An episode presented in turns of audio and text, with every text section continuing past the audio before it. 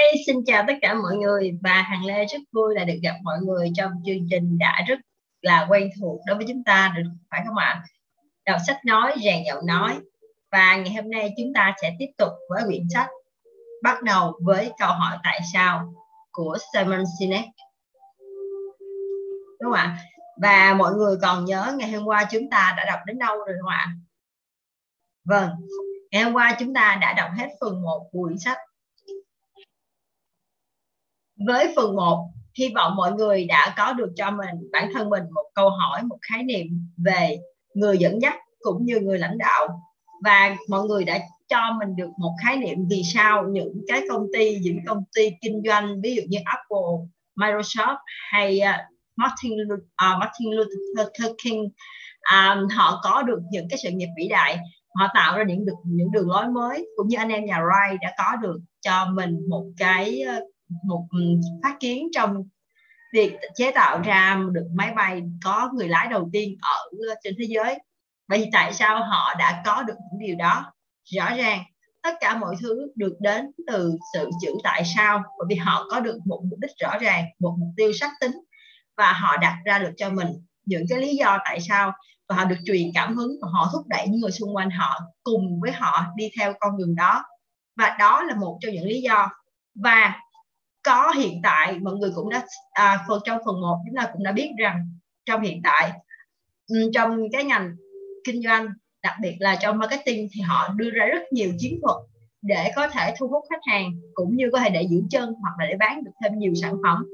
Nhưng vì sao vì sao và vì sao rất nhiều công ty rất nhiều công ty họ sản xuất rất nhiều sản phẩm và họ liên tục đưa ra rất nhiều chính sách nhưng họ vẫn không giữ được chân khách hàng? Và tại sao, ví dụ như với Apple, tại sao họ đưa ra mỗi năm họ tung ra sản phẩm và có rất nhiều người phải chờ đợi rất lâu để có được một sản phẩm của Apple? Vậy thì tại sao? Tất cả đều có lý do. Vậy hôm nay chúng ta sẽ cùng nhau đi tiếp với lý do tại sao vào phần 2 mọi người nhé. Xin mời mọi người đến với phần 2 của quyển sách. Và chúng ta cùng đi vào phần đọc sách mọi người nhé. Phần 2 một góc nhìn khác.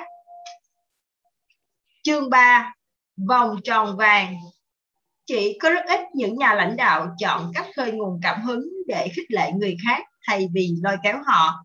Cho dù đó là những cá nhân hay tổ những tổ chức, mỗi nhà lãnh đạo truyền cảm hứng này đều tư duy, hành động và giao tiếp theo cách giống hệt nhau. Và nó hoàn toàn đối lập với số còn lại của chúng ta. Dù có chủ ý hay không, cách họ làm việc luôn tuân theo một mô thức tự nhiên mà tôi gọi là vòng tròn vàng. Vòng tròn vàng được sáng tạo từ khái niệm tỷ lệ vàng.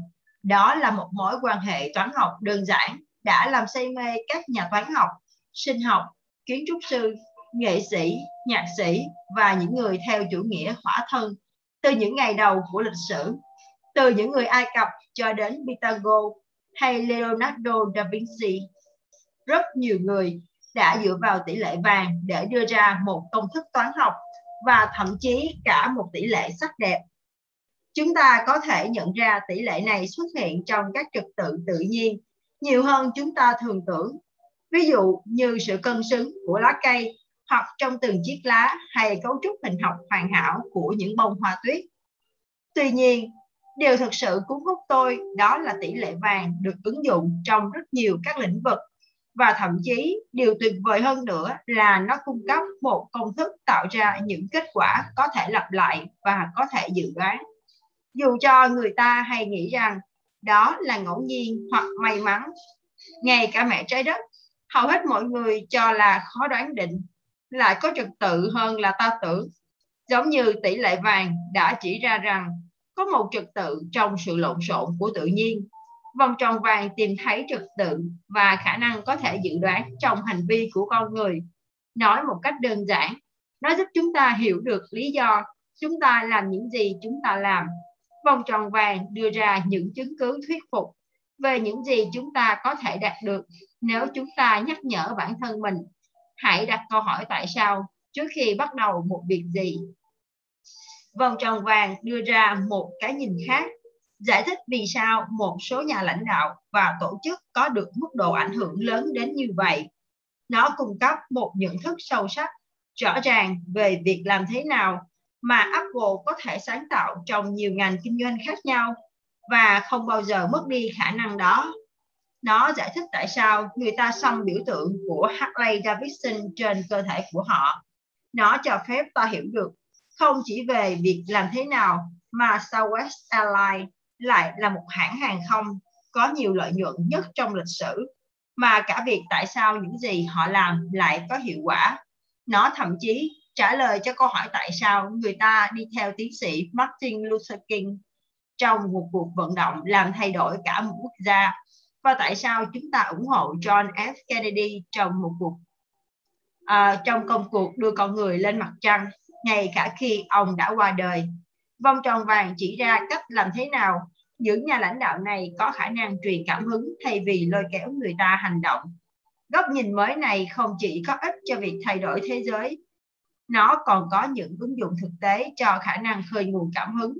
Nó có thể được sử dụng như một hướng dẫn cho việc cải thiện sâu sắc khả năng lãnh đạo, văn hóa doanh nghiệp, tuyển dụng, phát triển sản phẩm, bán hàng và marketing. Nó thậm chí giải thích về sự trung thành và cách tạo ra sức uh, và cách tạo ra sức đẩy đủ lớn để biến một ý tưởng thành một phong trào xã hội. Và nó luôn bắt đầu từ trong ra ngoài. Nó luôn bắt đầu với câu hỏi tại sao. Trước khi chúng ta cùng khám phá những ứng dụng của nó, cho phép tôi được giải thích các khái niệm, bắt đầu từ bên ngoài vòng tròn, trở vào trong. Cái gì, những gì, what? Mọi công ty và tổ chức trên thế giới này đều biết họ làm cái gì. Điều này đúng với mọi tổ chức, dù lớn hay nhỏ, trong bất cứ ngành kinh doanh nào. Mọi người có thể dễ dàng miêu tả sản phẩm hay dịch vụ mà công ty họ bán hay chức năng nhiệm vụ công việc của họ trong hệ thống đó. Cái gì luôn dễ dàng định nghĩa. Thế nào? How? Trong một vài công ty, và cá nhân biết họ làm cái gì, theo cách như thế nào. Cho dù bạn gọi chúng là dây chuyền tân tiến, quy trình độc quyền, thế nào thường được dùng để giải thích quá trình sản xuất, để sản phẩm hay dịch vụ trở nên khác biệt hay tốt hơn. Không dễ nhận ra như cái gì. Nhiều người nghĩ rằng chúng thế nào là những yếu tố khác biệt hay yếu tố thúc đẩy trong việc đưa ra một quyết định. Nó có thể sẽ sai lầm nếu nghĩ rằng như thế đã đủ vẫn còn thiếu một chi tiết nữa. Tại sao? Rất ít cá nhân hay tổ chức có thể nói rõ ràng lý do tại sao họ là những gì họ làm. Khi tôi nói đến lý do tại sao, tôi không có ý nói đến mục đích kiếm tiền. Đó chỉ là hệ quả. Với tại sao, tôi muốn nói đến mục đích, nguyên tắc hay niềm tin của bạn. Tại sao công ty bạn tồn tại? Tại sao bạn bước ra khỏi giường, đi làm vào mỗi buổi sáng? Và tại sao người ta nên quan tâm tới nó. Khi các cá nhân hay tổ chức suy nghĩ, hành động và tương tác, họ bắt đầu từ ngoài vào trong, từ cái gì đến tại sao. Điều đó cũng dễ hiểu bởi vì họ muốn đi từ những cái rõ ràng nhất cho đến những cái mơ hồ nhất. Chúng ta có thể nói mình làm cái gì, đôi khi chúng ta nói mình làm nó như thế nào, nhưng hiếm khi chúng ta nói tại sao chúng ta làm nó công ty và những nhà lãnh đạo biết khơi nguồn cảm hứng không làm như vậy. Dù ở bất cứ ngành nghề nào, họ đều suy nghĩ, hành động và tương tác từ trong ra ngoài. Tôi thường lấy công ty apple làm ví dụ đơn giản bởi vì họ được biết đến rộng rãi và sản phẩm của họ dễ dàng được xem xét và so sánh với những sản phẩm khác. Hơn thế, thành công của apple đã được kiểm định về tính lâu bền mà hiếm ai có thể đạt được với khả năng giữ được vị trí là một trong những công ty sáng tạo nhất trong nhiều năm. Apple cùng với khả năng thu hút những tín đồ một cách kỳ lạ, Apple đã trở thành ví dụ tuyệt vời để minh họa cho những nguyên tắc của vòng tròn vàng. Tôi sẽ bắt đầu với một ví dụ đơn giản về marketing. Nếu Apple giống như phần đông các công ty khác, họ có thể đưa ra một thông điệp marketing từ bên ngoài vào trong của vòng tròn vàng họ có thể nói sơ lược về việc công ty họ làm cái gì tiếp theo là họ sẽ nghĩ họ khác biệt hay tốt hơn những đối thủ khác như thế nào và kế tiếp là vài lời kêu gọi mua hàng bằng cách đó công ty trông đợi phản hồi từ khách hàng mà trong tình huống này là quyết định mua hàng. Nếu Apple cũng giống như bao công ty khác, thông điệp có thể sẽ như thế này. Chúng tôi tạo ra những chiếc máy tính tuyệt vời. Chúng được thiết kế bắt mắt, thân thiện và dễ dàng sử dụng. Bạn muốn mua một chiếc chứ? Đó không phải là một chào hàng, một lời chào hàng thật sự thu hút nhưng đó là cách mà hầu hết các công ty khác chào hàng chúng ta nó đã trở thành một chuẩn mực đầu tiên người ta bắt đầu giới thiệu họ bán cái gì ví dụ như đây là chiếc xe hơi mới của chúng tôi sau đó họ nói với chúng ta, họ làm nó thế nào hay làm thế nào mà nó lại tốt hơn ví dụ, nó được trang bị ghế da, tiết kiệm xăng và có chương trình hỗ trợ tài chính rồi họ đưa ra lời kêu gọi mua hàng và chờ đợi hành vi phản hồi. Quy trình này thường diễn ra trong giao dịch kinh doanh giữa doanh nghiệp với khách hàng B2C và giữa doanh nghiệp với doanh nghiệp B2B. Đây là công ty luật của chúng tôi. Những luật sư của chúng tôi là những người có học vấn tốt nhất và chúng tôi làm việc với những đối tác lớn nhất. Hãy lựa chọn chúng tôi. Cách làm này cũng tồn tại và phổ biến trong chính trị. Đây là ứng cử viên của chúng ta. Đây là quan điểm của cô ấy về chính sách thuế và nhập cư. Hãy xem xét sự khác biệt của cô ấy là gì. Hãy bỏ phiếu cho cô ấy. Trong mọi trường hợp người ta cố gắng truyền uh, để thuyết phục ai đó về một sự khác biệt hay một giá trị vượt trội. Nhưng những nhà lãnh đạo hay những tổ chức biết truyền cảm hứng không làm như vậy, dù cho có tầm cỡ như thế nào hay hoạt động trong lĩnh vực gì, họ đều suy nghĩ, hành động và tương tác từ trong ra ngoài. Hãy xem lại trường hợp của apple và nói theo cách họ đã truyền, họ đã thực sự truyền đạt. Họ đã bắt đầu với lý do tại sao trong mọi thứ chúng tôi làm chúng tôi tin tưởng vào khả năng thay đổi thực trạng chúng tôi tin vào cách tư duy khác biệt chúng tôi thay đổi thực trạng bằng cách tạo ra những sản phẩm đẹp mắt, đơn giản và dễ dàng sử dụng. Và chúng tôi đã tạo ra những chiếc máy tính tuyệt vời. Bạn muốn mua một chiếc chứ? Đó là một thông điệp hoàn toàn khác. Ngay từ câu đầu tiên, chúng ta cảm thấy khát khao mua được một chiếc máy tính từ Apple hơn sau khi đọc phiên bản thứ hai này. Và tất cả những gì tôi đã làm là đảo ngược thứ tự của thông tin ở đây không hề có chiêu trò, không lôi kéo, không khuyến mại, không kích thích tham vọng và cũng không có người nổi tiếng. Apple không chỉ đơn thuần đảo ngược trật tự thông tin, mà thông điệp của họ còn bắt đầu với lý do tại sao. Đó là một mục đích, một nguyên tắc hay niềm tin không liên quan tới việc họ làm cái gì. Họ không đưa ra những gì họ làm hay như một lý do để người ta mua hàng. Thực ra, những sản phẩm từ máy tính cho đến các thiết bị điện tử họ sản xuất chính là những minh chứng hữu hình cho nguyên tắc của họ. Mặc dù hình thức và giao diện của sản phẩm Apple có vai trò quan trọng, nhưng nó chưa đủ để tạo ra sự trung thành đáng kinh ngạc như vậy trong lòng khách hàng. Những nhân tố quan trọng này có vai trò giúp cho nguyên tắc của Apple trở nên xác thực và đúng đắn. Những công ty khác có thể thuê những nhà thiết kế hàng đầu và những kỹ sư tài giỏi để tạo ra những sản phẩm đẹp mắt, dễ sử dụng và bắt chước những gì Apple đã làm. Thậm chí họ có thể thuê lại những nhân viên của Apple, nhưng kết quả vẫn không thể tương đồng. Chỉ đơn thuần bắt chước những gì Apple làm hoặc cách làm nó như thế nào thì sẽ không có tác dụng. Vẫn còn điều gì đó khó có thể miêu tả và gần như không thể bắt chước đã mang lại cho Apple tầm ảnh hưởng vượt trội trên thị trường. Ví dụ này đã chứng tỏ cho chúng ta thấy rằng người ta không mua cái gì bạn làm mà họ mua lý do tại sao bạn làm nó. Cần phải lặp lại một lần nữa. Người ta không mua cái gì bạn làm, họ mua lý do tại sao bạn làm nó. Apple đã được khả năng không ngừng sản phẩm.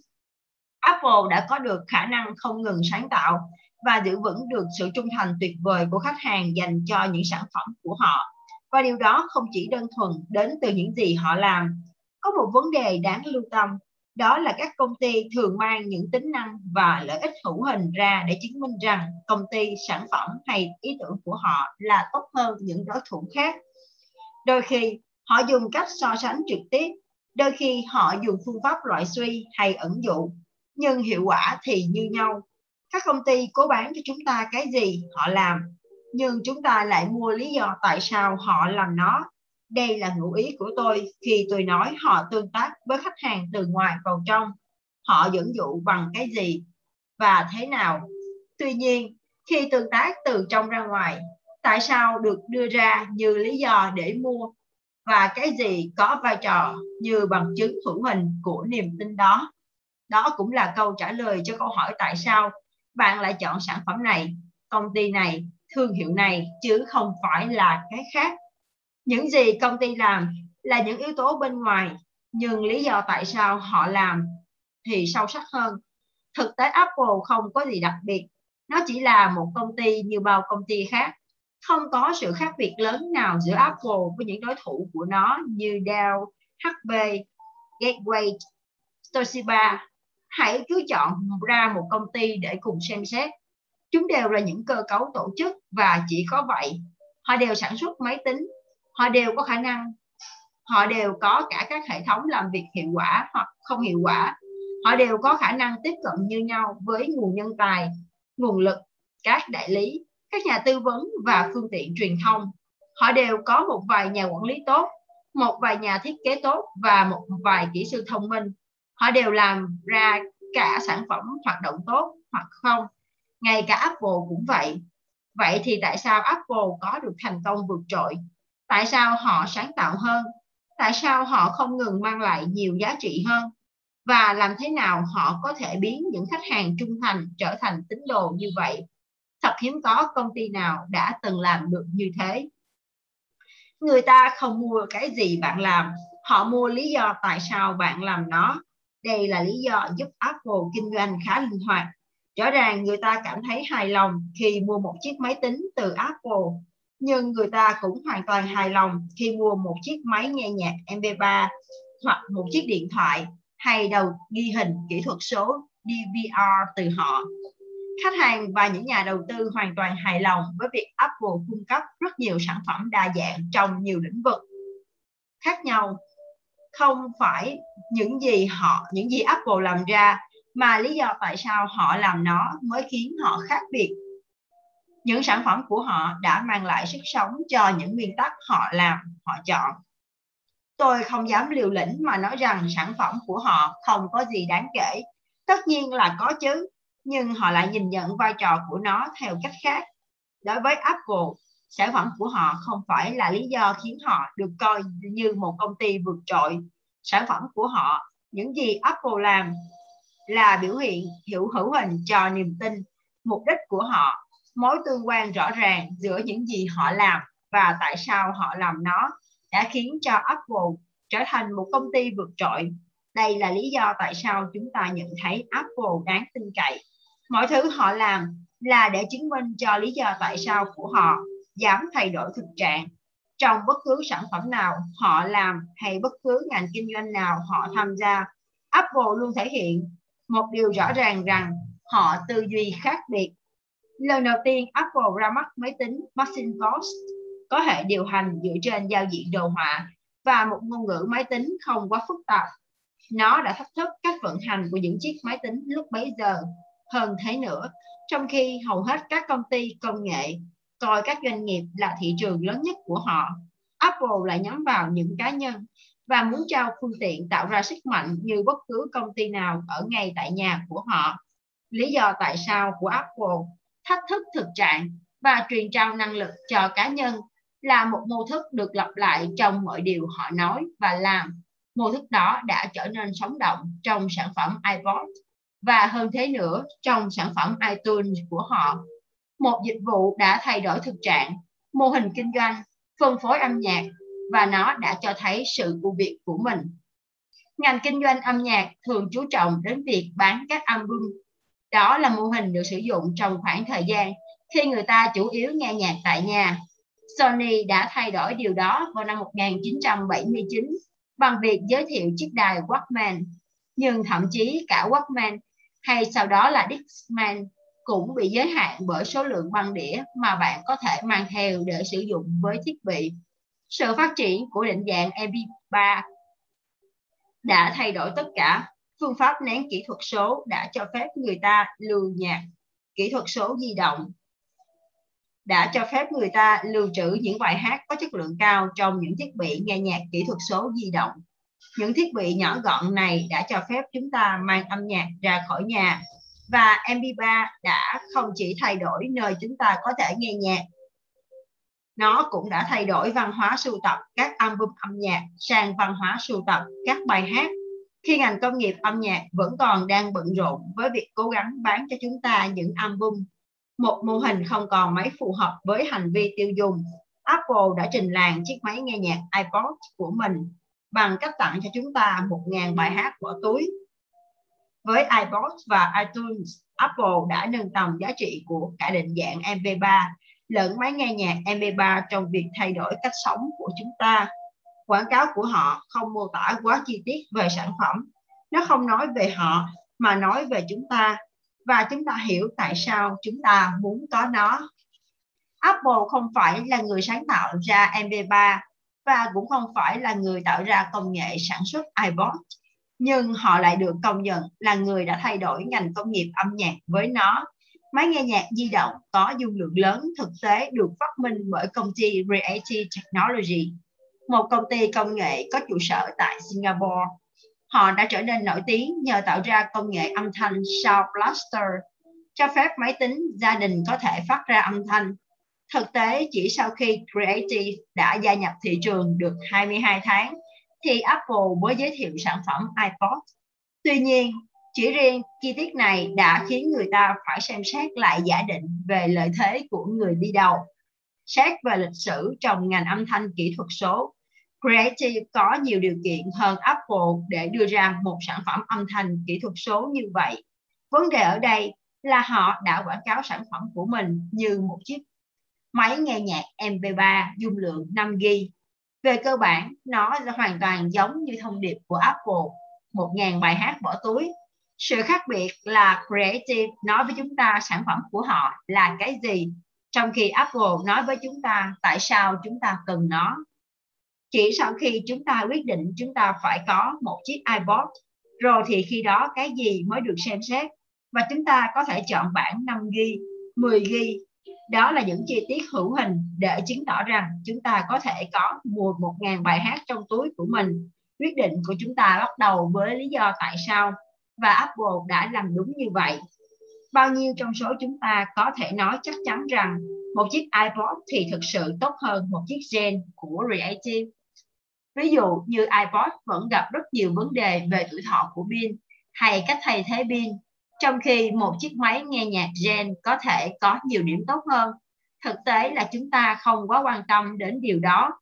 Người ta không mua cái gì bạn làm, họ mua lý do tại sao bạn làm nó và Apple với một lý do tại sao rõ ràng đã mang lại cho họ khả năng tạo ra khả năng sáng tạo tuyệt vời giúp họ thường xuyên cạnh tranh được với những công ty tưởng chừng như có nhiều khả năng hơn họ và thành công trong những lĩnh vực nằm ngoài hành nằm ngoài ngành kinh doanh cốt lõi của họ. Những công ty có một lý do tại sao mơ hồ không có khả năng như vậy.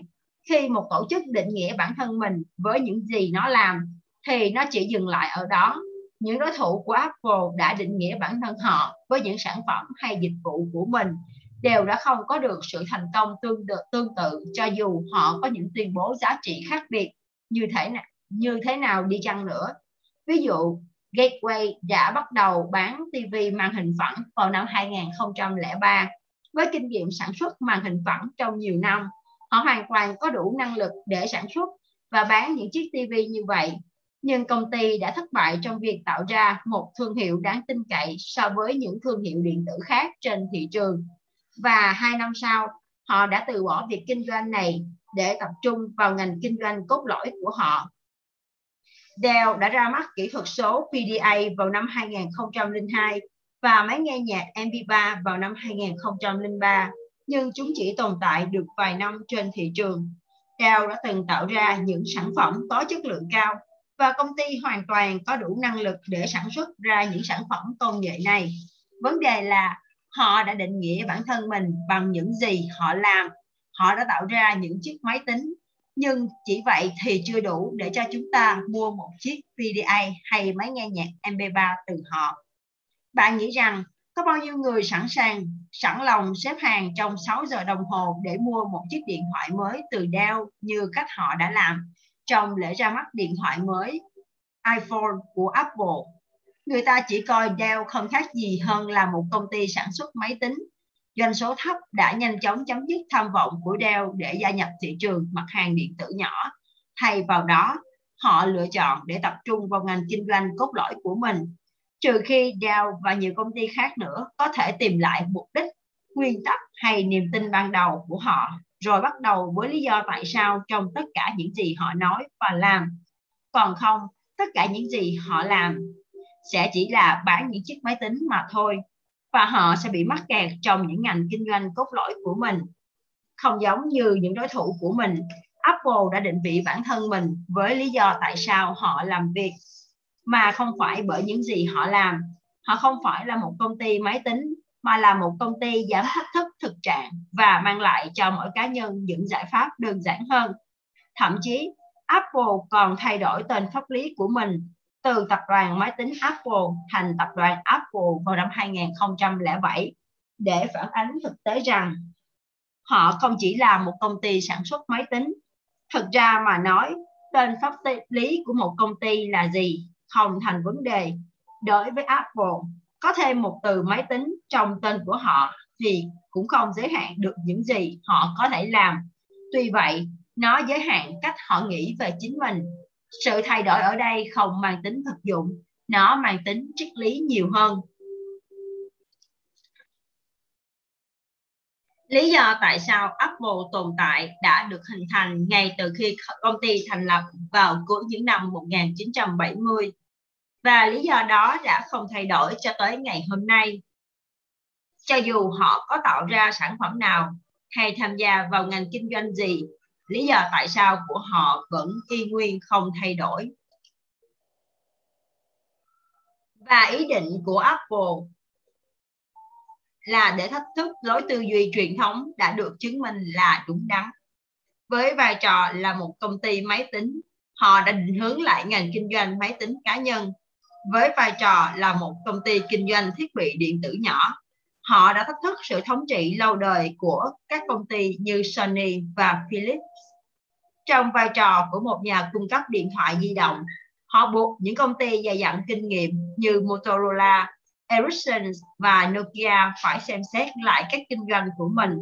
Apple có thể lớn sân và thậm chí thống trị nhiều ngành kinh tế, nhiều ngành kinh doanh khác nhau.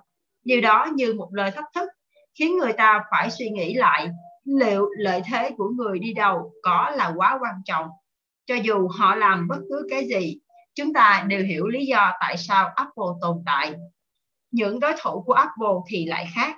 Mặc dù họ đều có một ý niệm rõ ràng về lý do tại sao, vào một thời điểm, đó là một trong những nguyên nhân chính giúp họ trở thành những công ty tỷ đô. Nhưng rồi theo thời gian, họ đều đánh mất lý do tại sao của họ. Giờ đây, tất cả những công ty này đều định nghĩa bản thân bởi những gì họ làm.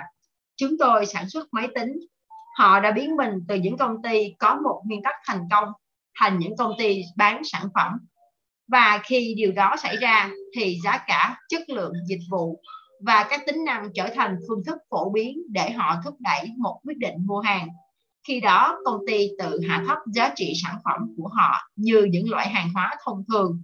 Bất cứ công ty nào bị ép buộc phải cạnh tranh bằng giá cả, chất lượng dịch vụ hay tính năng đều có thể xác nhận rằng rất khó để luôn đổi mới hay xây dựng lòng trung thành mà chỉ đơn thuần dựa trên những yếu tố như vậy. Chưa kể, nó tốn kém chi phí và gây ra căng thẳng khi mỗi buổi sáng thức dậy họ lại phải phải cố gắng cạnh tranh dựa trên những điều đó biết được lý do tại sao là điểm cốt yếu cho thành công lâu dài và tránh khỏi bị đánh đồng với những công ty khác bất cứ công ty nào phải đối mặt với thách thức về việc phải trở nên khác biệt trong thị trường của họ thì về cơ bản là một công ty bán hàng hóa phổ thông. Không quan trọng họ làm cái gì và họ làm nó như thế nào. Ví dụ nếu bạn hỏi một nhà sản xuất sữa, họ sẽ nói với bạn rằng thật sự có rất nhiều các thương hiệu sữa khác nhau. Vấn đề là bạn phải trở thành một chuyên gia mới có thể phân biệt được sự khác biệt đối với thế giới bên ngoài, tất cả các loại sữa về cơ bản đều giống nhau. Vì vậy mà chúng ta đánh đồng tất cả các thương hiệu với nhau và gọi nó là một loại hàng hóa. Và để đáp lại, ngành công nghiệp sữa hành động đúng như vậy. Điều này trở thành một mô thức phổ biến cho hầu hết mọi sản phẩm hay dịch vụ trên thị trường ngày nay. Dù là giữa doanh nghiệp với khách hàng B2C hay doanh nghiệp với doanh nghiệp B2B họ tập trung vào những gì họ làm và cách họ làm nó thế nào mà không cân nhắc đến lý do tại sao. Vì thế, chúng ta đánh đồng họ để rồi họ hành xử như những công ty bán hàng hóa. Chúng ta càng xem họ giống một công ty bán hàng hóa bao nhiêu, thì họ lại càng tập trung hơn vào cái gì và thế nào nhiều hơn bấy nhiêu, và nó trở thành một vòng quay lẫn quẩn.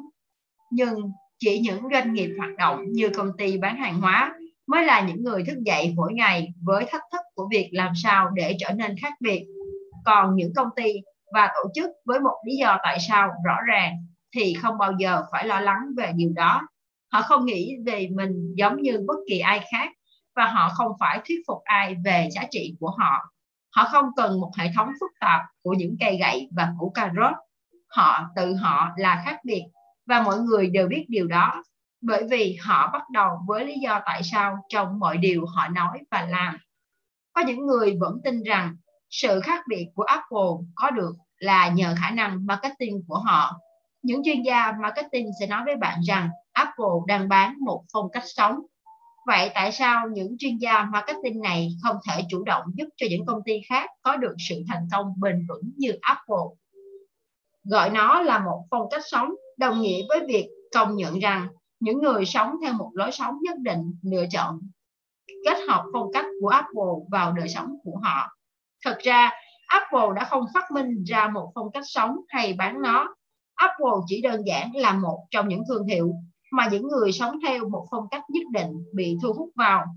Họ sử dụng những sản phẩm hay thương hiệu nhất định theo phong cách sống của mình. Qua đó, chúng ta có thể phần nào nhận ra lối sống của họ ngay từ lần đầu tiên ngay từ lần gặp đầu tiên, những sản phẩm họ lựa chọn trở thành minh chứng cho phong cách sống của họ. Bởi vì lý do tại sao của Apple đã quá rõ ràng, khiến cho những người cũng có niềm tin như họ bị thu hút vào phong cách sống thì có trước, giống như Harley Davidson phù hợp với phong cách của một nhóm người nhất định, còn giày Prada lại phù hợp với phong cách của một nhóm khác. Sản phẩm do một công ty sản xuất ra có tác dụng như một minh chứng cho lý do tại sao của họ.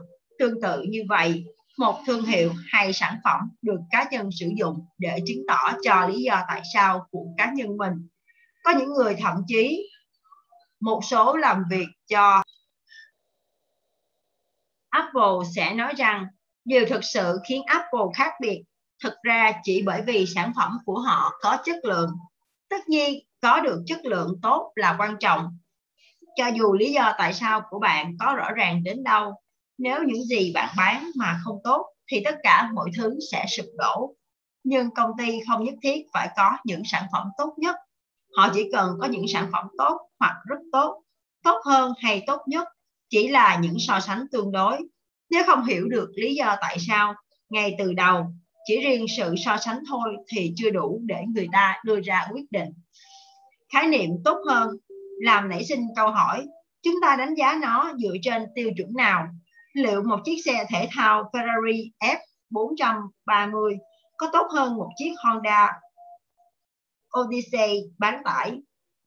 Nó thuộc, nó tùy thuộc vào lý do tại sao bạn cần chiếc xe đó.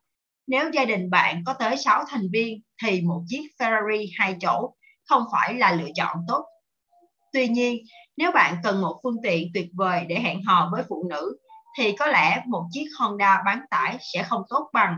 Theo tôi, cũng còn tùy thuộc kiểu phụ nữ mà bạn muốn gặp. Đầu tiên, người ta cần phải cân nhắc đến việc tại sao một sản phẩm lại ra đời và lý do tại sao người ta cần nó. Tôi có thể nói với bạn tất cả những thông số kỹ thuật tuyệt vời của chiếc Honda Odyssey. Trong một vài trong số đó thực sự tốt hơn một chiếc Ferrari.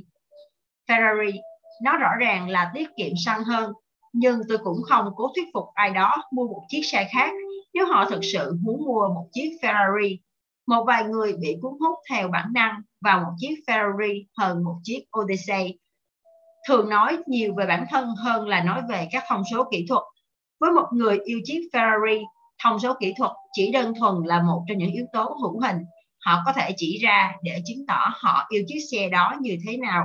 Một khi đã có cảm tình, họ sẽ cố gắng biện hộ cho sự vượt trội của một chiếc xe Ferrari và điều đó có thể mang tính khách quan. Bạn thử nghĩ xem tại sao hầu hết những người mua xe Ferrari sẵn sẵn, sẵn lòng trả thêm tiền để có thể được chọn màu đỏ, trong khi hầu hết những người mua Honda Odyssey có thể không quá quan tâm tới màu sắc của chiếc xe. Đối với những người cố thuyết phục bạn rằng máy tính của Apple tốt hơn những hãng khác, tôi không thể tranh luận với họ. Tôi chỉ có thể nói rằng hầu hết những yếu tố khiến họ tin tưởng chúng tốt hơn, đáp ứng yêu cầu cần thiết của một chiếc máy tính. Nếu suy nghĩ như vậy, chúng ta có thể thấy rằng hệ điều hành Macintosh thực ra chỉ được gọi là tốt hơn đối với những người có cùng niềm tin với Apple. Những người ủng hộ lý do tại sao của Apple tin rằng những sản phẩm của Apple tốt hơn những sản phẩm khác một cách khách quan và mọi cố gắng thuyết phục họ theo phương à, theo hướng khác là vô ích. Nếu không thiết lập một tiêu chuẩn chung ngay từ đầu dù bạn có được những số liệu đáng tin cậy thì việc đánh giá một sản phẩm là tốt hơn hay kém hơn chỉ dẫn tới một cuộc tranh cãi mà thôi. Những người trung thành với mỗi thương hiệu sẽ chỉ ra vô số tính năng và lợi ích có giá trị đối với họ hoặc không có giá trị với họ.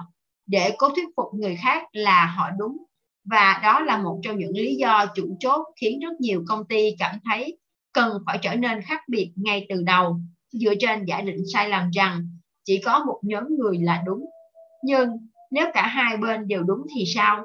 Điều gì sẽ xảy ra nếu một chiếc máy tính apple đúng với một số người, còn một chiếc máy tính để bàn lại đúng với những người khác?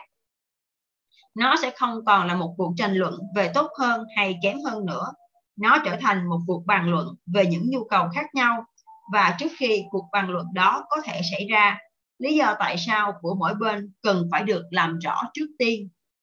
Với một lời khẳng định rằng sản phẩm của mình tốt và được hỗ trợ bởi những bằng chứng thuyết phục, thì bạn có thể tạo ra một nhu cầu và thậm chí thúc đẩy một quyết định mua hàng, nhưng nó không tạo ra được sự trung thành nếu một khách hàng cảm thấy có cảm hứng để mua một sản phẩm hơn là bị lôi kéo để mua nó.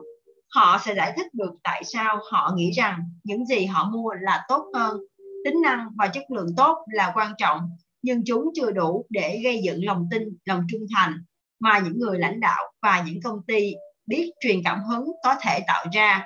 Chính những nguyên tắc đại diện cho một công ty, một thương hiệu hay một sản phẩm đã truyền cảm hứng để tạo nên sự trung thành.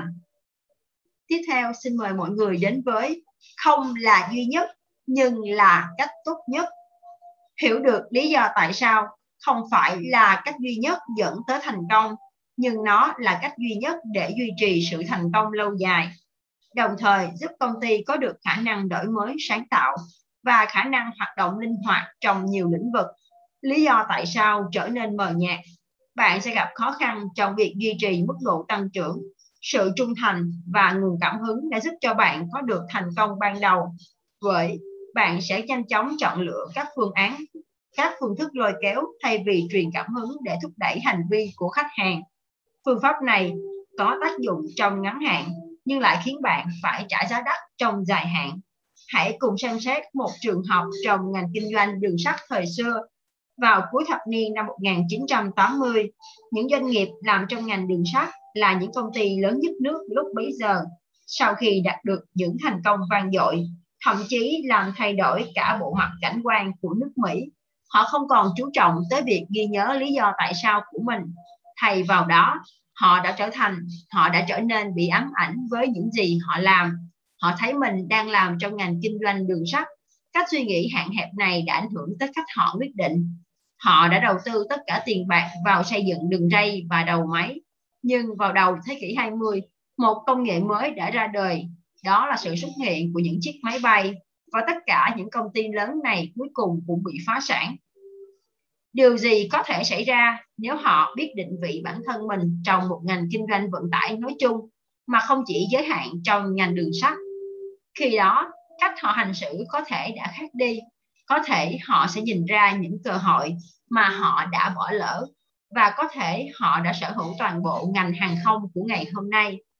Sự so sánh này đã đặt ra câu hỏi về khả năng trường tồn của rất nhiều công ty, lựa chọn định vị bản thân và ngành kinh doanh họ tham gia chỉ dựa trên những gì họ làm. Họ đã đi theo một lối mòn quá lâu, đến nỗi khả năng cạnh tranh với công nghệ mới hay nhìn theo một hướng mới trở thành một nhiệm vụ khó khăn. Câu chuyện của ngành đường sắt có sự tương đồng với trường hợp của ngành kinh doanh âm nhạc đã nói tới lúc trước một cách kỳ lạ những công ty đường sắt không điều chỉnh tốt phương thức kinh doanh của mình để phù hợp với sự thay đổi hành vi của người tiêu dùng sau khi một công nghệ mới ra đời. Ngày nay có thể kể ra những ví dụ khác như các ngành kinh doanh tạp chí, xuất bản và truyền hình. Họ là những kinh doanh, họ là những doanh nghiệp đường sắt ngày nay đang phải gắng sức để định vị giá trị của mình trong khi chứng kiến khách hàng của họ quay sang những công ty thuộc các ngành kinh doanh khác để đáp ứng được nhu cầu. Có lẽ nếu những công ty kinh doanh âm nhạc có được một lý do tại sao rõ ràng hơn, như họ đã nhìn ra cơ hội để phát minh để để phát minh ra những sản phẩm tương tự như iTunes thay vì để buộc mất nó vào tay một công ty máy tính đa ngành như Apple.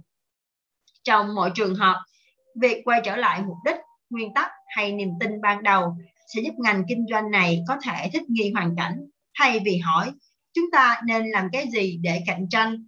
thì phải hỏi là tại sao chúng ta làm những gì chúng ta đang làm ngay từ khi bắt đầu?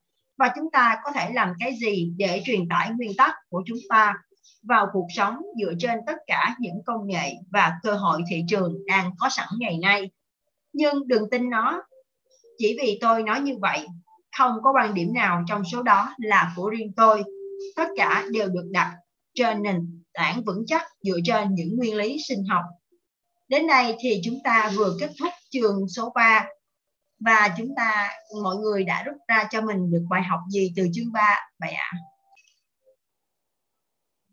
Riêng với bản thân Hằng thì Hằng có thể nhận thấy rằng là tất cả các công ty khi họ hình thành họ đều có những giá trị của riêng họ.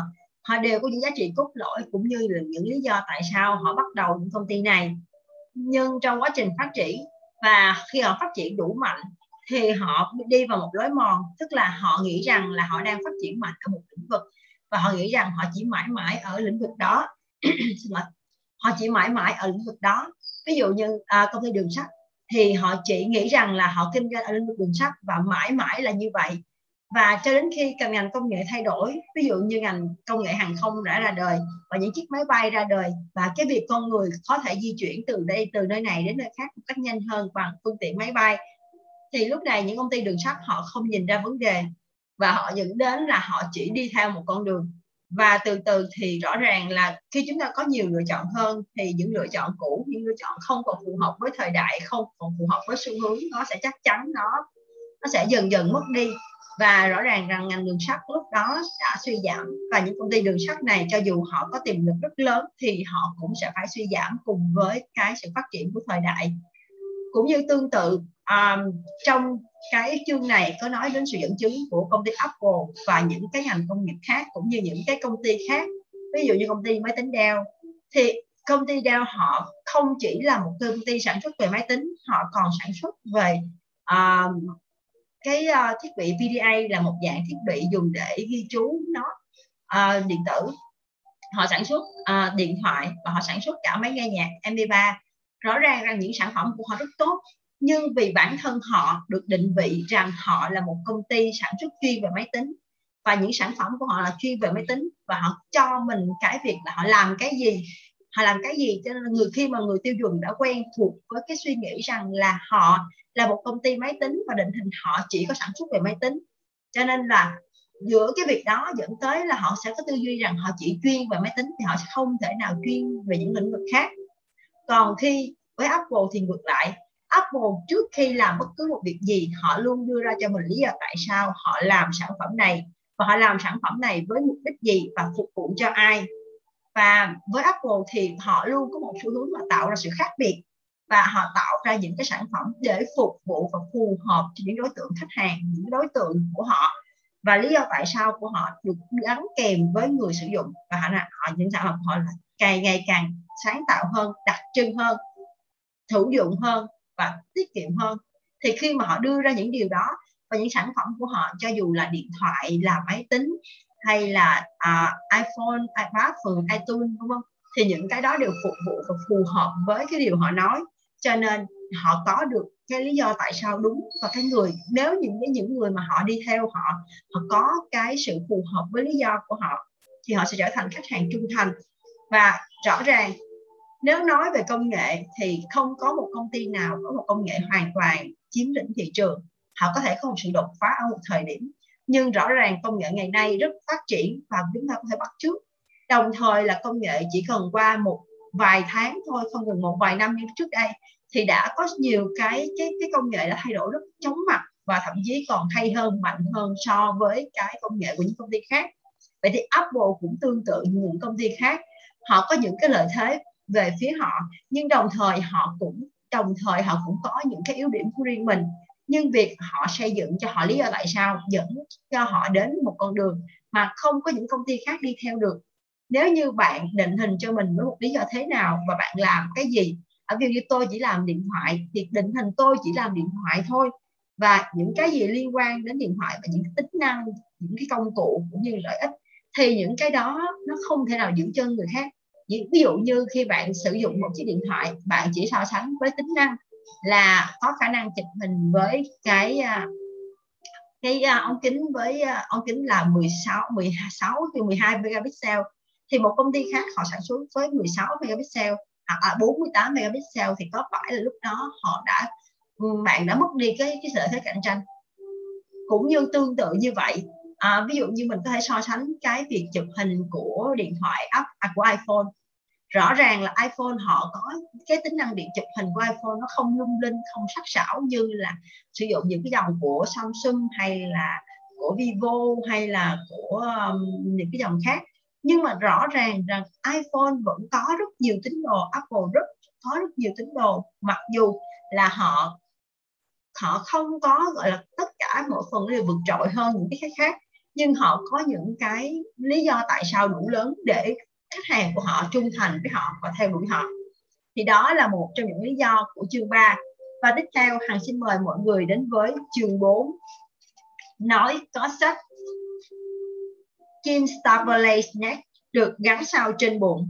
Chim Blandberlay Snack không có ngôi sao nào. Kỳ thực, những ngôi sao ấy rất nhỏ nhoi. Tưởng chừng không có vấn đề gì to tát. Nhưng Sylvester McBean đã nhanh chóng mang tới cỗ máy có hình thù kỳ lạ. Hắn nói, bạn muốn gắn sao trên bụng chứ? Bạn ơi, chỉ có 3 đô la một chiếc thôi. Trong câu chuyện của Dr. Search kể về những chú chim snack vào năm 1961, ông đã giới thiệu với chúng ta hai nhóm chim snack khác nhau. Một nhóm một nhóm có những ngôi sao trên bụng còn nhóm kia thì không. Những chú chim không có ngôi sao nào thì rất muốn có được những ngôi sao để chúng cảm thấy được sự hòa hợp. Chúng sẵn sàng đi một quãng đường dài và trả thêm rất nhiều tiền chỉ để có được cảm giác như một phần của nhóm. Nhưng chỉ có Sylvester Mark Monkey Mark Bean là người đàn ông có chiếc máy gắn những ngôi sao trên bụng, là người được lợi từ khát khao hòa nhập của những chú chim snack Dr. Search luôn có những cách giải thích thật hình tượng để dễ hiểu. Những chú chim snack đã lột tả một cách hoàn hảo một nhu cầu căn bản của con người, nhu cầu được hòa hợp. Nhu cầu được hòa hợp của chúng ta không dựa trên lý trí, nó tồn tại bất biến trong mỗi con người ở mỗi nền văn hóa. Nó là một cảm giác xuất hiện khi những người xung quanh có chung những giá trị và niềm tin với chúng ta. Khi chúng ta cảm thấy mình đang hòa hợp với đang hòa hợp chúng ta thấy có sự kết nối và có cảm giác an toàn. Là con người chúng ta ai cũng khát khao cảm giác đó và luôn tìm kiếm nó.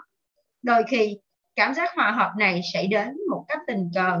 Không phải ai chúng ta cũng quen trong làng xóm của mình nhưng khi ra tỉnh huyện bạn có thể gặp ai đó cùng làng mình và lập tức cảm thấy có sự kết nối với họ. Chúng ta cũng không quen biết tất cả mọi người trong tỉnh mình, nhưng khi đi khắp đất nước, bạn cảm thấy một mối liên hệ được đặc biệt với những người đồng hương. Hãy thử đi du lịch nước ngoài và bạn sẽ đột nhiên cảm thấy có sự kết nối với những người cùng quốc gia, cùng quốc tịch mà bạn gặp trên đường. Tôi nhớ chuyến đi của mình tới nước Úc. Một hôm, tôi đang ngồi trên chiếc xe buýt thì có một giọng người Mỹ vang lên. Tôi liền quay lại và bắt chuyện. Ngay lập tức, tôi cảm thấy có sự kết nối với họ. Chúng tôi nói cùng một thứ ngôn ngữ và hiểu cùng một thứ ngôn ngữ là người mới đến trong một thành phố xa lạ. Trong khoảnh khắc đó, tôi cảm thấy mình như được hòa hợp và lý do đó tôi tin tưởng những người bạn mới này hơn bất kỳ hành khách nào trên hành khách lạ nào khác trên xe. Thực tế chúng ta đã gặp gỡ nhau sau đó. Thực tế chúng tôi đã gặp gỡ nhau sau đó. Cho dù có đi bất cứ nơi nào, chúng ta thường tin tưởng những người mà chúng ta có thể chia sẻ những giá trị hay niềm tin chung với họ. Sự thèm muốn cảm giác hòa hợp mạnh tới nỗi chúng ta có thể đi thật xa, làm những điều phi lý và thường phải bỏ tiền ra để có được cảm giác đó. Giống như những chú chim snack, chúng ta muốn được ở bên những con người và tổ chức có những điểm tương đồng và có cùng niềm tin với mình. Các công ty có thể hấp dẫn người ta bằng cách nói về những gì họ làm và sản phẩm của họ tốt ra sao. Nhưng chưa chắc điều đó đã là những gì khiến cho chúng ta muốn trở thành một phần của nó nhưng khi một công ty truyền tải lý do tại sao của họ một cách rõ ràng và thể hiện được những gì họ tin tưởng, nếu chúng ta có chung niềm tin với họ, khi đó chúng ta có thể vượt qua được những chặng đường dài để có được những sản phẩm hay thương hiệu của họ và mang chúng vào trong đời sống của chúng ta điều này xảy ra không phải vì những sản phẩm đó tốt hơn, mà bởi vì chúng trở thành dấu hiệu hay biểu tượng của những giá trị và niềm tin mà chúng ta trân quý những sản phẩm và thương hiệu này khiến chúng ta cảm thấy thân thuộc và có cảm giác gần gũi với những ai mua cùng những thứ đó. Câu lạc bộ những người hâm mộ do khách hàng lập nên thường hình thành mà không cần sự giúp đỡ nào từ phía công ty. Những người này thành lập cộng đồng, gặp mặt trực tiếp hoặc qua mạng, không chỉ để chia sẻ tình yêu sản phẩm của họ với người khác, mà còn để kết bạn với những người giống như họ. Những quyết định của họ không phải vì bản thân công ty hay sản phẩm. Tất cả họ tất cả mọi lý do đều xuất phát từ chính cá nhân họ. Nhu cầu tự nhiên được hòa hợp cũng giúp chúng ta dễ dàng nhận ra những gì chúng ta không thuộc về đó là một loại cảm giác mà chúng ta có khả năng cảm nhận nó là điều gì đó sâu thẳm bên trong không thể diễn tả thành lời nó cho phép chúng ta cảm nhận được điều gì là phù hợp và điều gì thì không việc đeo sản xuất máy nghe nhạc MP3 khiến chúng ta có cảm giác như không phù hợp bởi vì đeo định vị bản thân mình như một công ty máy tính. Vì vậy, thứ duy nhất phù hợp với họ là những chiếc máy tính. Apple định vị bản thân như một công ty với một sứ mệnh và vì vậy, mọi thứ họ làm phù hợp với sứ mệnh đó được cảm nhận là thuộc về họ. Vào năm 2004, họ chạy một chương trình quảng cáo iPod với đối tác là ban nhạc rock phá cách YouTube của Iceland. Điều đó thì dễ hiểu. Họ chưa bao giờ chạy chương trình quảng cáo iPod với Selenium, Cho dù cô bán đĩa nhiều hơn YouTube rất nhiều và có lượng khán giả nhiều hơn, YouTube và Apple phù hợp với nhau bởi vì họ có chung giá trị và niềm tin. Họ đều vượt qua những giới hạn sẽ không phù hợp nếu Apple ra mắt chiếc iPod đặc biệt của họ cùng với Celine Dion. Dù lượng khán giả của cô có lớn tới mức nào đi nữa, sự kết hợp này là không tương đồng. Không nói đầu xa, chương trình quảng cáo trên truyền hình của Apple, tôi là Mac, còn tôi là PC, đã miêu tả hoàn hảo hình ảnh của một người sử dụng Mac phải như thế nào để họ cảm thấy đồng điệu. Trong đoạn phim quảng cáo, Người dùng Mark là một thanh niên trẻ luôn mặc quần jean và áo phông, luôn thư giãn và có khiếu hài hước. Người dùng PC được Apple miêu tả như một con người mặc cơm lê, nhiều tuổi và chậm chạp hơn. Để phù hợp với Mark, bạn phải giống Mark. Microsoft đã đáp lại Apple bằng chiến dịch Tôi là PC. Nó miêu tả con người ở mọi tầng lớp trong xã hội tự coi mình là một chiếc PC. Microsoft đã đưa nhiều người hơn vào quảng cáo của họ từ giáo viên, nhà khoa học, nhạc sĩ cho đến cả trẻ em. Điều người ta có thể nhận thấy là để trở thành một phần của công ty cung cấp 95% hệ điều hành cho các máy tính này, bạn phải giống tất cả những người khác. Không có bên nào tốt hơn hay xấu hơn. Nó tùy thuộc vào việc bạn cảm thấy phù hợp với nơi nào hơn. Bạn là người luôn kích động quần chúng hay bạn là người giống như số đông? Chúng ta bị thu hút bởi những nhà lãnh đạo hay tổ chức biết cách truyền đạt những gì họ tin tưởng. Họ có năng lực khơi nguồn cảm hứng cho chúng ta vì họ có khả năng khiến cho chúng ta cảm thấy thân thuộc, thấy mình đặc biệt, được an toàn và không cô đơn những nhà lãnh đạo vĩ đại đều có khả năng thu hút chúng ta tới gần họ và thu phục được lòng trung thành của chúng ta và chúng ta cảm thấy thân thiết với những ai cũng bị thu hút bởi cùng một nhà lãnh đạo hay tổ chức. Những người sử dụng Apple cảm thấy thân quen với nhau. Những người lái xe Harley có sự kết nối với nhau. Và bất cứ ai đã tới nghe tiến sĩ Martin Luther King đọc bài diễn thuyết Tôi có một ước mơ, bất kể chủng tộc, tôn giáo hay giới tính nào, đều đứng bên nhau trong quần chúng tham dự như những người anh em được gắn kết với, với nhau bởi những giá trị và niềm tin chung. Họ biết rằng họ thuộc về nhau bởi vì họ có thể cảm thấy điều đó từ trong trái tim mình. Tiếp theo, xin mời mọi người đến với nơi khởi nguồn của những quyết định. Nguyên tắc vòng tròn vàng không chỉ dừng lại ở một sự giao tiếp có thứ bậc. Nguyên lý này còn được đặt. Nền vững chắc dựa trên sự phát triển trong hành vi con người. Sức mạnh của lý do tại sao không phải là một quan điểm cá nhân. Nó dựa trên căn cứ sinh học. Nếu bạn nhìn vào mặt cắt của bộ não con người từ trên xuống dưới, bạn sẽ thấy các cấp độ của vòng tròn vàng tương ứng chính xác với ba lớp chính của não. Khu vực hình thành gần đây nhất của bộ não hay não người não người tinh khôn được gọi là não ngoài neocortex nó tương ứng với cấp độ cái gì Não ngoài chịu trách nhiệm cho các suy nghĩ, phân tích, mang tính lý trí và ngôn ngữ. Hai lớp bên trong bộ não kết hợp thành não giữa limbic brain, não giữa điều khiển tất cả các cảm xúc như tin tưởng và trung thành. Nó cũng điều khiển tất cả các hành vi của con người và các quyết định của chúng ta, nhưng nó không có khả năng về ngôn ngữ. Khi chúng ta giao tiếp từ ngoài vào trong, tức là từ những gì chúng ta làm trước tiên đúng là người ta có thể hiểu được một lượng lớn những thông tin phức tạp như là dữ liệu và tính năng nhưng nó không thay đổi được hành vi nhưng khi chúng ta giao tiếp từ trong ra ngoài chúng ta đang nói chuyện trực tiếp với vùng não kiểm soát việc ra quyết định và vùng não chịu trách nhiệm ngôn ngữ cho phép chúng ta hợp lý hóa những quyết định này. Vùng não điều khiển cảm xúc của chúng ta không có khả năng về ngôn ngữ. Chính sự thiếu kết hợp, chính sự thiếu kết nối này đã khiến cho việc diễn đạt cảm xúc trở nên khó khăn. Chẳng hạn, chúng ta gặp phải vấn đề khi giải thích tại sao chúng ta lấy người bạn đời của mình. Chúng ta phải cố gắng để diễn đạt lý do thực sự tại sao chúng ta lại yêu họ vì vậy chúng ta có thể nói loanh quanh như cô ấy vui tính cô ấy thông minh nhưng cũng có rất nhiều những người khác vui tính và thông minh trên thế giới. Rõ ràng rằng nếu có nhiều lý do khác nhau để yêu ai đó, chứ không chỉ đơn thuần vì tính cách và khả năng của họ. Về mặt lý trí, chúng ta biết rằng sự giải thích của mình không phải là lý do thực sự. Chính những người chúng ta yêu thương đã khiến cho chúng ta có cảm xúc như vậy. Nhưng những cảm xúc này thực sự khó diễn tả bằng lời.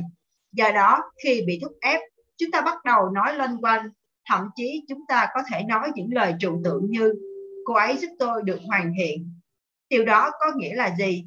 Và làm sao bạn có thể tìm được ai đó dựa trên tiêu chuẩn như vậy để kết hôn với họ?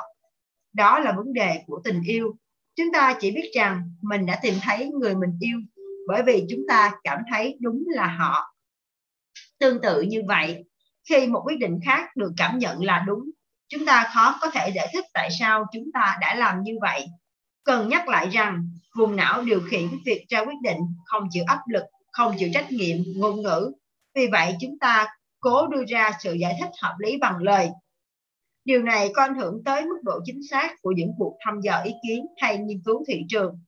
Khi hỏi khách hàng tại sao họ chọn chúng ta mà không phải là những đối thủ khác, chúng ta có thể nhận được những lời giải thích mang tính chất lý trí cho những quyết định của họ nhưng nó không làm sáng tỏ được nhiều về động cơ thực sự đằng, đằng sau những quyết định đó. Không phải vì người ta không biết lý do tại sao mà bởi vì họ gặp khó khăn thì giải thích tại sao họ làm như vậy. Việc ra quyết định việc ra quyết định và khả năng giải thích những quyết định đó được kiểm soát bởi những phần khác nhau của bộ não người ta có thể nói rằng, đây là quyết định từ trái tim của tôi hay từ tấm lòng của tôi. Thực ra, nó hoàn toàn xảy ra ở não giữa. Lý do những quyết định từ trái tim được cảm nhận là đúng đắn, bởi vì vùng não giữa kiểm soát chúng cũng đồng thời kiểm soát cảm xúc. Cho dù bạn đang chiều theo lòng của mình hay đơn giản là làm theo sự mách bảo của trái tim, và nếu bạn có cho rằng một trong hai bộ phận đó có thể điều khiển việc ra quyết định, thì thực ra nó đều xuất phát từ não giữa của bạn. Não giữa của chúng ta rất mạnh, đôi khi nó đủ mạnh để điều khiển hành vi đi ngược lại với những hiểu biết lý trí của chúng ta trong những tình huống nhất định. Chúng ta thường tin tưởng trái tim mình, thậm chí nếu như quyết định đó đối lập với tất cả những thông số và dữ liệu. Richard Brestock một nhà thần kinh học nổi tiếng, đã nói về điều này trong cuốn sách Bộ não trần trụi, The Naked Brain của ông nếu bạn ép buộc người khác đưa ra quyết định chỉ với vùng não lý trí nó có thể khiến họ cảm thấy quá tải về suy nghĩ. Redcard nói rằng người ta thường mất nhiều thời gian hơn để đưa ra những quyết định lý trí này và nó thường có ít có chất lượng thấp hơn. Ngược lại, những quyết định đưa ra bởi não giữa hay những quyết định từ trái tim thường nhanh hơn và có chất lượng hơn. Đây là một trong những lý do chính khiến giáo viên hướng dẫn học sinh của mình dùng cảm nhận đầu tiên cho câu hỏi dạng lựa chọn. Càng dành nhiều thời gian suy nghĩ về câu trả lời, họ càng dễ gặp rủi ro cho việc chọn phải đáp án sai. Não giữa của chúng ta rất thông minh và thường biết điều gì là đúng đắn. Do không có khả năng giải thích những gì trực giác mách bảo, nên đôi khi chúng ta cảm thấy bối rối và nghi ngờ chính mình khi phải đối diện với những chứng cứ có vẻ thuyết phục bên ngoài. Hãy nhớ lại lần bạn mua một chiếc TV màn hình phẳng ở cửa hàng điện tử một chuyên gia sẽ giải thích cho bạn sự khác biệt giữa công nghệ LCD và plasma. Người đại diện bán hàng này đưa ra cho bạn mọi phân tích lý luận về sự khác biệt và ích lợi của chúng. Nhưng sau đó bạn vẫn không thấy thông suốt hơn trong việc lựa chọn cái nào là tốt nhất cho bạn. Một giờ sau, bạn vẫn không có manh mối nào. Đầu bạn bị quá tải khi bạn suy nghĩ quá nhiều về việc đưa ra quyết định. Cuối cùng, bạn cũng chọn đại một chiếc và ra khỏi cửa hàng trong khi vẫn không hoàn toàn tự tin là mình đã chọn đúng. Sau đó, bạn tới chơi nhà một người bạn và thấy anh ta mua chiếc kia. Anh ta cứ nói đi nói lại về việc anh ta yêu thích chiếc tivi như thế nào. Bỗng nhiên bạn cảm thấy ghen tị, cho dù bạn vẫn không biết liệu lựa chọn của anh ta có tốt hơn bạn hay không. Bạn tự hỏi liệu mình có chọn nhầm không nhỉ? những công ty thất bại trong việc truyền đạt lý do tại sao của họ thường ép buộc chúng ta đưa ra quyết định chỉ dựa trên những cơ sở thực nghiệm. Đây là lý do tại sao những quyết định này khiến chúng ta cảm thấy khó khăn, không chắc chắn và mất nhiều thời gian để đưa ra. Trong những hoàn cảnh như vậy, những chiến lược lôi kéo nhằm kích thích tham vọng, sợ hãi, hoài nghi hay sở thích của chúng ta tỏ ra có hiệu quả. Chúng ta cảm thấy mình bị thúc ép hơn là được truyền cảm hứng để đưa ra những quyết định này. Lý do đơn giản bởi vì những công ty này đã không cung cấp điều gì ngoài những con số, dữ kiện, tính năng và lợi ích để làm nên nền tảng cho những quyết định của chúng ta. Họ đã không nói cho chúng ta lý do tại sao. Người ta không mua cái gì bạn làm, họ mua lý do tại sao bạn làm nó. Sự thất bại trong việc truyền đạt lý do tại sao không tạo ra được ngoài được không tạo ra được gì ngoài những băn khoăn và hoài nghi. Ngược lại, nhiều người bị thu hút khi mua máy tính Macintosh hay xe máy Harley Davidson không cần phải hỏi ai đó về việc nên lựa chọn thương hiệu nào. Họ cảm thấy hoàn toàn tự tin vào sự lựa chọn của mình và câu hỏi duy nhất của họ họ băn khoăn là nên chọn kiểu dáng hay cấu hình nào khi đó, những tính toán về tính năng, lợi ích, thông số và dữ kiện là thực sự quan trọng giúp họ đưa ra những lựa chọn cuối cùng. Tuy nhiên, nó không ảnh hưởng tới quyết định mua hàng hay tới lòng trung thành của khách hàng đối với công ty và thương hiệu vì quyết định đó đã được đưa ra ngay từ đầu. Những tính năng hữu hình chỉ đơn thuần giúp định hướng sự lựa chọn sản phẩm sao cho phù hợp nhất với nhu cầu của chúng ta. Trong trường hợp này, những quyết định này đã xảy ra một cách hoàn hảo theo trật tự từ trong ra ngoài. Tất cả những quyết định này đều bắt đầu với lý do tại sao, vì đó là yếu tố cảm xúc của quyết định. Sau khi những chức năng lý trí cho phép người mua ngôn từ hóa hay hợp lý hóa những lý do của quyết định của họ. Đây là điều mà chúng ta ngụ ý khi nói về việc chinh phục những trái tim và khối óc. Trái tim đại diện cho não giữa và bộ phận cảm nhận, còn khối óc trung tâm của hoạt động lý trí và ngôn ngữ. Hầu hết các công các công ty đều khá thành thạo trong việc chinh phục những khối óc bằng cách đưa ra sự so sánh về đặc điểm và lợi ích của sản phẩm. Tuy nhiên, để chinh phục trái tim thì cần nhiều hơn thế căn cứ vào trật tự tự nhiên trong việc tìm ra quyết định. Trong việc đưa ra quyết định, tôi tự hỏi liệu thứ tự trong cách nói trái tim và khối óc có phải là một trùng hợp ngẫu nhiên? Tại sao chúng ta không nói chinh phục khối óc và trái tim? Thật không hề dễ dàng để có được khả năng chinh phục những trái tim trước khi chinh phục những khối óc. Đó là một sự cân bằng tinh tế giữa nghệ thuật và khoa học. Đây lại là một trùng hợp ngẫu nhiên trong cấu trúc ngữ pháp tại sao người ta không nói một sự cân bằng giữa khoa học và nghệ thuật, mà luôn đặt nghệ thuật trước khoa học có lẽ đó là một gợi ý khôn khéo mà não giữa muốn gửi tới chúng ta để giúp chúng ta hiểu rằng nghệ thuật dẫn dắt là đi theo tiếng gọi của trái tim bạn. Và có lẽ nó cũng đang cố nói cho chúng ta rằng lý do tại sao luôn phải được đặt lên hàng đầu. Thiếu đi một lý do tại sao việc đưa ra quyết định sẽ trở nên khó khăn hơn. Và khi đang hoài nghi như vậy, chúng ta sẽ trông chờ vào khoa học, dữ liệu để định hướng quyết định của mình. Các công ty sẽ nói với bạn rằng họ bắt đầu bằng cái gì? Và thế nào, bởi vì đó chính là những gì khách hàng đòi hỏi ở họ. Các báo cáo cho thấy khách hàng thường quan tâm tới chất lượng, dịch vụ, giá cả và tính năng. Vì vậy, người ta có thể đi đến một kết luận rằng công ty nên đáp ứng mọi yêu cầu, mọi câu hỏi của khách hàng thật không may. Có những bằng chứng cho thấy rằng công ty không bán được nhiều hàng hơn và cũng không tạo ra thêm nhiều lòng trung thành khi họ chỉ đơn thuần hay làm theo mỗi khách hàng mọi thứ mà khách hàng mong muốn. Henry Ford có một câu nói nổi tiếng rằng nếu tôi hỏi người khác muốn gì, có thể họ nói rằng họ muốn có một con ngựa nhanh hơn. Đây mới là nhà thiên tài trong nghệ thuật lãnh đạo. Những nhà lãnh đạo và những tổ chức vĩ đại rất giỏi trong việc nhìn ra những điều mà hầu hết chúng ta không thể thấy họ rất giỏi trong việc trao cho chúng ta những điều mà chúng ta chưa từng nghĩ tới hoặc chưa đòi hỏi bao giờ khi cuộc cách mạng máy tính đang trỗi dậy, người ta đã không đòi hỏi một giao diện đồ họa cho người sử dụng máy tính. Nhưng đó là điều mà Apple đã trao cho chúng ta. Trên chiến trường của cuộc cạnh tranh mở rộng quy mô trong ngành kinh doanh hàng không, hầu hết các hành khách chỉ muốn được phục vụ nhiều hơn thay vì ít hơn. Nhưng Southwest đã làm ngược lại. Và trong một thời kỳ của khủng hoảng và đầy rẫy xung đột, ít có ai hỏi ta đã làm gì cho tổ quốc hay vì tổ quốc đã làm gì cho ta? Chính động cơ như vậy đã giúp cho John F. Kennedy trở thành tổng thống của nước Mỹ. Những nhà lãnh đạo kiệt xuất là những người tin tưởng vào trực giác của họ. Họ là những người hiểu được nghệ thuật trước khi hiểu khoa học. Họ chinh phục trái tim trước khi chinh phục khối óc. Họ là những người bắt đầu với lý do tại sao. Những quyết định chúng ta đưa ra hàng ngày thường bị ảnh hưởng bởi cảm xúc chúng ta hiếm khi cân nhắc toàn bộ những thông tin và dữ kiện mình có Thật ra, chúng ta cũng không cần làm như vậy một quyết định có thể đưa ra dựa trên mức độ chắc chắn cựu ngoại trưởng mỹ colin powell đã từng nói, tôi có thể ra quyết định dựa trên 30% thông tin. Có hơn 80% là quá nhiều. Có những trường hợp, chúng ta tin tưởng bản thân hay làm theo người lãnh đạo mà không cảm thấy cần thiết phải có đủ mọi thông tin và dữ kiện.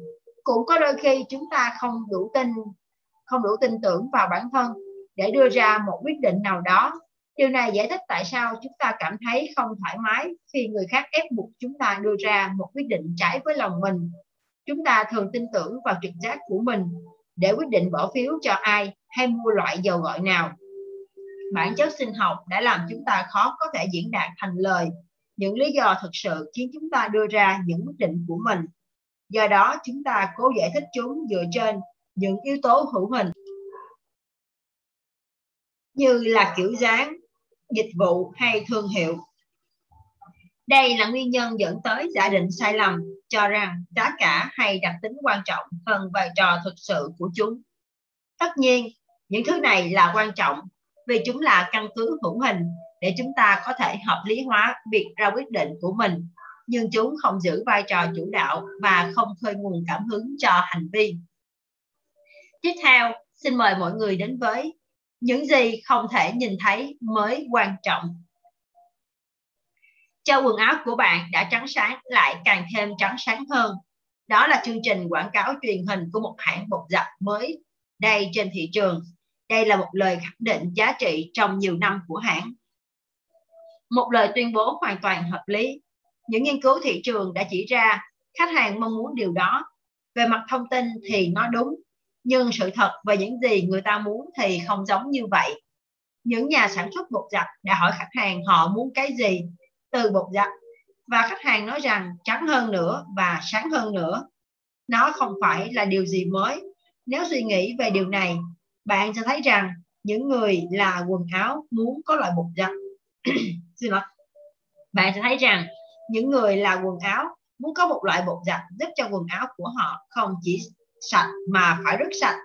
Vì vậy mà các thương hiệu đã cố gắng tạo ra sự khác biệt trong cách làm thế nào của họ để giúp cho quần áo của bạn đã trắng lại càng thêm trắng sáng hơn bằng cách thuyết phục bạn rằng chất phụ da họ thêm vào có hiệu quả hơn những hãng khác.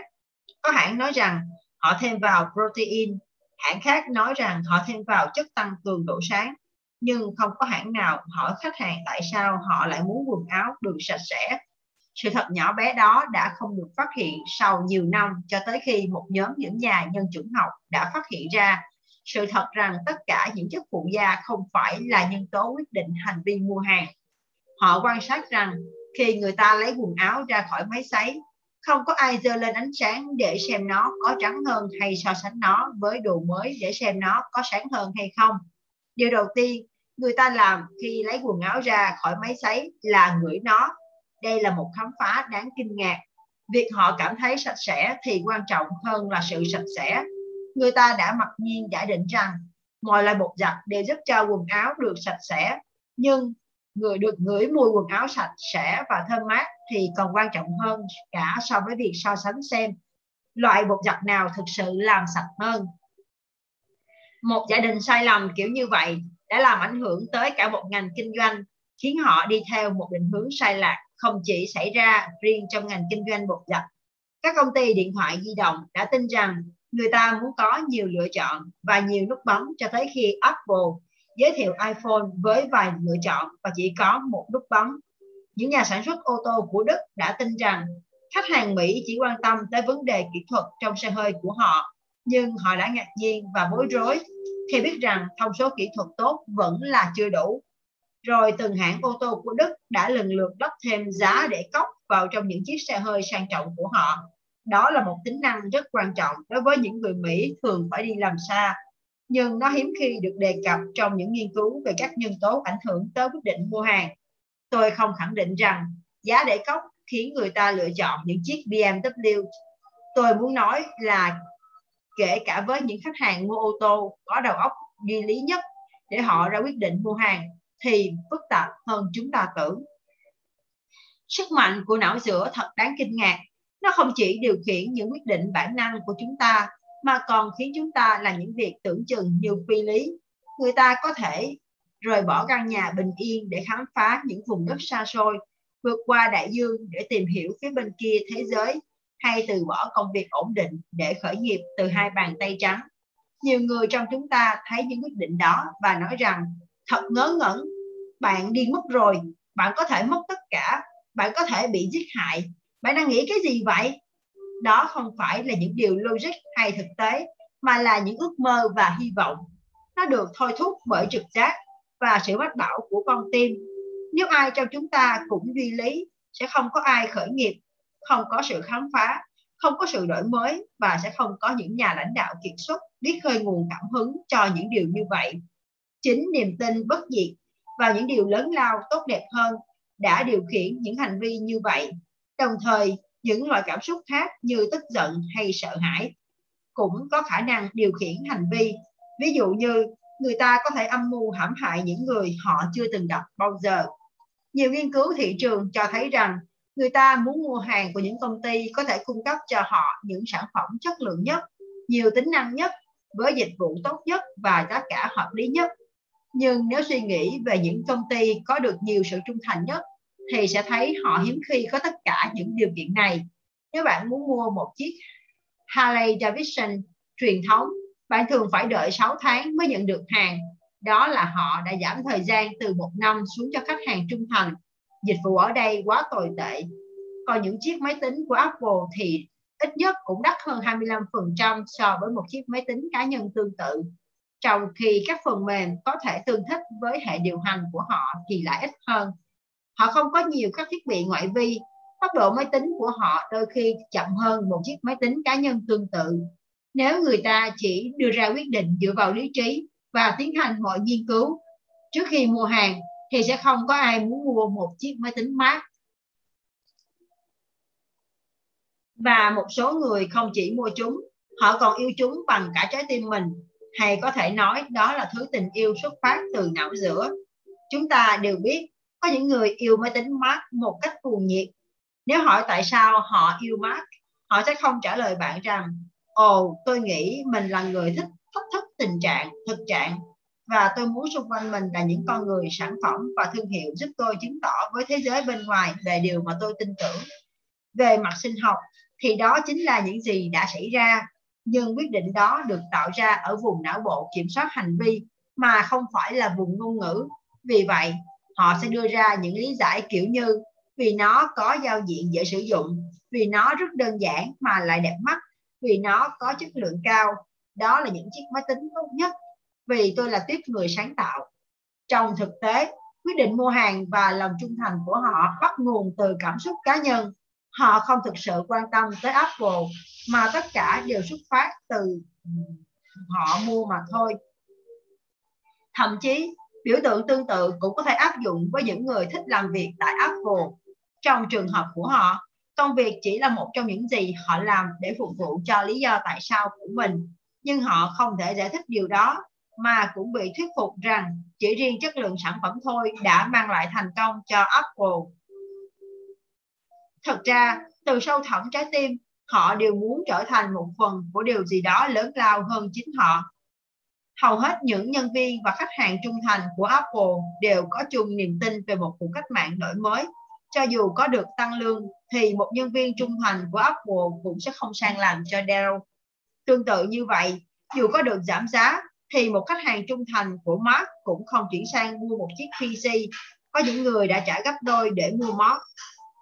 Những điều này thì vượt ngoài lý trí và nó thuộc về phạm trù của niềm tin.